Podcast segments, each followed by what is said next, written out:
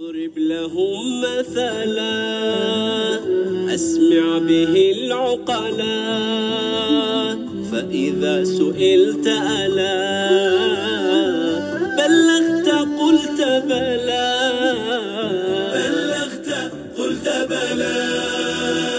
زاد الشروق ضحى إن ذم أو مدحا سبحان من أوحى طوبى لمن عقلا واضرب لهم مثلا أسمع به العقلا فإذا سئلت ألا بلغت قلت بلى خلف التدبر نور مصبحره المسطور هنا وعصور يا غبن من جهلا. بسم الله الرحمن، علم القرآن، خلق الإنسان، علمه البيان، والصلاة والسلام على نبينا العدنان وعلى آله وأصحابه ومن تبعهم بإحسان. إخوتي الأكارم، بتحية الإسلام نبدأ. السلام عليكم ورحمة الله وبركاته. نحن معا في حلقة جديدة من برنامجنا واضرب لهم مثلا. رحبوا معي بفضيلة شيخنا الدكتور محمد راتب النابلسي. السلام عليكم سيدي. عليكم السلام ورحمة الله وبركاته. سيدي، الآية القرآنية التي تضرب مثلا هذا اليوم هي من سورة النحل. يقول تعالى: ضرب الله مثلا عبدا مملوكا لا يقدر على شيء ومن رزقناه منا رزقا حسنا فهو ينفق منه سرا وجهرا هل يستوون؟ الحمد لله، بل أكثرهم لا يعلمون. نعم. هذا المثل الذي يحتاج توضيحا بين عبد مملوك وحر ينفق سرا وجهرا. يعني هو الحقيقة المال حظ، الصحة حظ، القوة حظ، الذكاء حظ، العقل حظ. هذه الحظوظ موزعة في الدنيا توزيع ابتلاء، وسوف توزع توزيع جزاء. الآن هؤلاء العباد عند الله، إنسان مؤمن مستقيم، زوج صالح أو ابن صالح أو أخ صالح أو جد صالح أو حفيد صالح، دخله حلال انفاقه حلال، همه بيته أولاده، همه عباداته صلواته أذكاره أعماله الصالحة.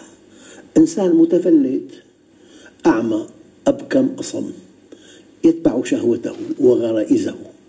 يعني من سابع المستحيلات أن يستوي هؤلاء مع هؤلاء. الحقيقة في إيدي كلمة أرجو أن تكون صحيحة: أن يستوي المحسن مع المسيء، الكافر مع المؤمن، المعطي مع المانع، الخافض. هذا الاستواء يتناقض مع وجود الله. فالمؤمن متفائل، المؤمن في الأصل متفائل، إنه علاقته مع الله تماما كوحوش كاسرة مخيفة جائعة مربوطة بأزمة بيد جهة رحيمة حكيمة عادلة. فأنت علاقتك مع من يملك هذه الوحوش، أنه لو أرخى حبل أحدها وصل إلينا. فكيدوني جميعا، تحدي، ثم لا تنظرون، إني توكلت على الله ربي وربكم، ما من دابة إلا هو آخذ بناصيتها، إن ربي على صراط مستقيم. فإذا كنت مع الله كان الله معك، إن أقبلت عليه سعدت وتشجعت وكنت حكيما. يعني الحقيقة النتائج الإيجابية من الإيمان لا تعد ولا تحصى، لا تعد ولا تحصى، من سعادة إلى حكمة إلى توفيق في بيتك، في عملك، في أوقات فراغك، حتى في لهوك البريء، حتى في الأشياء التي سمح الله لك بها. بل إني أقول إن الذي سمح لك أن تفعلها من الحلال تسعد به أضعاف مضاعفة مما يسعد بها أهل الدنيا، لأنها ضمن المنهج، ضمن المنهج. يعني إذا واحد عمل شيء وفق طاعة الله ما في عنده قلق أبدا، أما إذا في شيء خلاف المنهج عنده قلق. لذلك كتاب صدر بأوروبا دعي القلق وابدأي الحياة، وزع منه 5 ملايين نسخة. في قلق، في سبب عميق. أنت مبرمج مولف مفطور وفق منهج الله، فإذا عصى الإنسان ربه اختل توازنه، شعر بكآبة. أي إنسان لو أنه لم يؤمن بالأديان كلها، أنت مبرمج مولف على أن تحب الأمر الإلهي وتبتعد عن النهي. لو ما تلقيت أي توجيه ديني إطلاقا، تأكل طعام طيب والأم جائعة، تحس بكآبة، لأنه خلاف الفطرة. طبعا أنه الله برمج الإنسان برمج فطرته وفق منهجه، فكل إنسان خالف المنهج خالف فطرته. هي الكآبة مخيفة جدا. أنا حدثنا دكتور في الجامعة اختصاصي بعلم النفس، قال نسب الكآبة بالعالم الغربي 152% بالضبط. قلنا له ما هذه النسبة؟ قال 100 معهم كآبة و52 معهم كآبتين. لمجرد أن تعصي الله معك كآبة. أما الأمن يتمتع به المؤمن وحده. نعم نعم نعم. إذا سيدي نهاية الآية يقول أهل يستوون، الحمد لله أنهم لا يستوون. نعم. الله عز وجل على عدل الله، على عدل الله. نعم. الله عادل. يعني الإنسان لما بيؤمن بالله عز وجل، الله الذات الكاملة، أصل الكمال والجمال والنوال، والعدل أساسي. حتى في ملمح دقيق أنه وإن منكم إلا واردوها. هي اللغة باللغة العربية، إن منكم ما منكم، يعني أي إنسان كائنا من كان لا بد من أن يرد النار.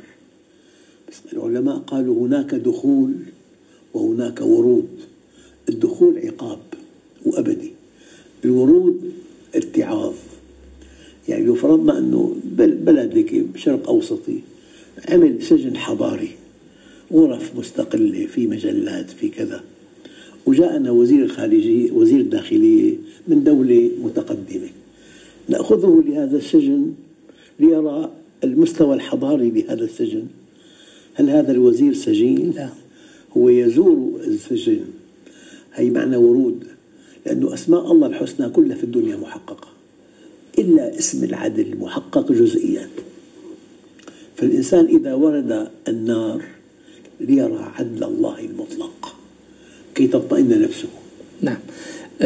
سيدي المثل الثاني في السورة نفسها، في سورة النحل، ثم يقول تعالى وضرب الله مثلا رجلين أحدهما أبكم لا يقدر على شيء وهو كل على مولاه، عبء على سيده، أينما يوجهه لا يأتي بخير، هل يستوي هو ومن يأمر بالعدل وهو على صراط مستقيم؟ هذا الكلام يدفعني أن أقول المؤمن القوي أحب إلى الله تعالى من المؤمن الضعيف، لأنه أنت علة وجودك في الدنيا العمل الصالح، والقوة قوة المال. I know, another bloody ad interrupting your video, but I promise it will be worth it. So I see all of these things on YouTube about the latest way of making money, and I'll be honest with you, I don't have the latest way. What I have is a way of making money that I've been doing for the last 7 years consistently, that's built up from 5 to 10. المؤمن القوي أحب إلى الله تعالى من المؤمن الضعيف، لأنه أنت علة وجودك في الدنيا العمل الصالح، والقوة قوة المال أو قوة العلم أو قوة المنصب. أنا أقول وبالله المستعان، إذا كان طريق القوة سالكا وفق منهج الله يجب أن تكون قويا. ما دامت علة وجودك في الدنيا العمل الصالح، فالقوي أقدر على العمل الصالح من الضعيف. بجرة قلم يحق حقا، بمبلغ من المال يزوج شابا، بتوقيع يقر عدلا. فإن كان طريق القوة سالكا وفق منهج الله يجب أن تكون قويا، لأن خيارات القوي في العمل الصالح لا تعد ولا تحصى. أما الضعف مقبول إن لم تستطع أن تكون قويا. النبي قال وفي كل خير، هذا جبر خاطر. وفي كل خير. فنحن نقول يجب أن تكون قويا، لأن خيارات القوي في العمل الصالح لا تعد ولا تحصى. نعم.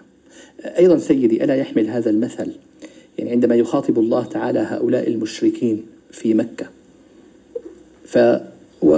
يعني بأنواع الشرك، فيقول أحدهما أبكم لا يقدر على شيء، وهو يعني أن يتوجه الإنسان إلى جهة ضعيفة وأن يترك القوي جل جلاله، ألا يحتمل ذلك؟ يعني إذا اعتز إنسان ضعيف بإنسان أضعف منه، أحمق. نعم. نعم. إذا توجه إنسان وهو يعاني ما يعاني إلى إنسان أضعف منه، يعني هو لا يملك شيء. أنت ابحث عن من بيده الأمر. يعني لو فرضنا لك معاملة مهمة جدا والدائرة 10 طوابق، بكل طابق في 100 موظف، أنت تعتقد يقينا الإنسان الوحيد بكل البناء بكل الوزارة الذي يملك أن يقول لك مع الموافقة هو المدير العام، هل تتذلل أمام أحد الموظفين؟ أبدا. لذلك قيل من جلس إلى غني فتضعضع له ذهب ثلثا دينه. وأنا أقول ومن جلس إلى قوي، أنت عبد لله، لا تتضعضع أمام إنسان، كن عزيزا. لذلك مشى صحابي مشية فيها خيلاء، فقال النبي له إن الله يكره هذه المشية إلا في هذا الموطن، أظهر قوتك للآخر وأظهر ضعفك أمام الله. الصحابة الكرام نخبة البشر، في بدر افتقروا فانتصروا، هم وفيهم سيد البشر صلى الله عليه وسلم. في حنين لم ينتصروا. يعني الملخص الإنسان بيقول أنا يتخلى الله عنه، يقول الله ينصره الله. نعم. إذا سيدي هذه الآية ممكن أن تكون في مجال التوحيد وتثبيت عقيدة التوحيد، بأن لا يتوجه الإنسان إلا عند من يملك أن يعطيه حاجته وسؤله. يعني هل تتصور أن آية واحدة فيها فحوى دعوة الأنبياء جميعا وما أرسلنا من رسول إلا نوحي إليه نقطين أنه لا إله إلا أنا فاعبدوه. العلماء قالوا لا إله إلا أنا التوحيد، التوحيد نهاية العلم والعبادة نهاية العمل. فالإنسان إذا وحد وعمل حقق الهدف من وجوده. جزاكم الله خيرا سيدي وأحسن إليكم. إخوتي الأكارم، لم يبق لنا في نهاية هذا اللقاء إلا أن نشكر لشيخنا ما تفضل به وأن نشكر لكم حسن المتابعة. أرجو الله تعالى أن ألتقيكم دائما على خير. أستودعكم الله الذي لا تضيع ودائعه. السلام عليكم ورحمة الله وبركاته.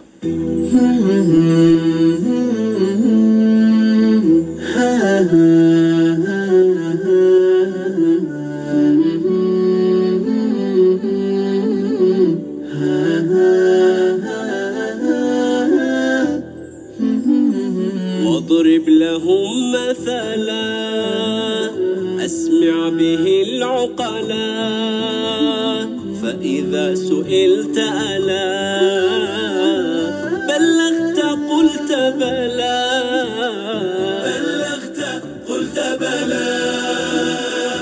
اضرب له ولنا مثلا لتوقظنا، نصف الحياة منا لا تقطع الأملا. واضرب لهم مثلا أسمع به العقلا، فإذا سئلت ألا